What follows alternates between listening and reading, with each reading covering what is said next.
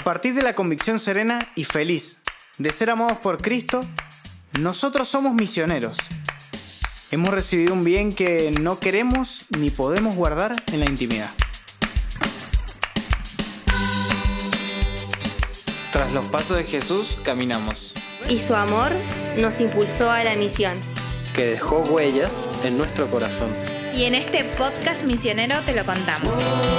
Huellas de que del corazón brotan y marcaron a fuego esta canción.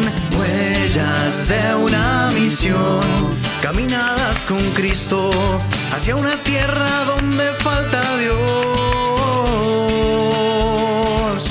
Con esperanza y amor,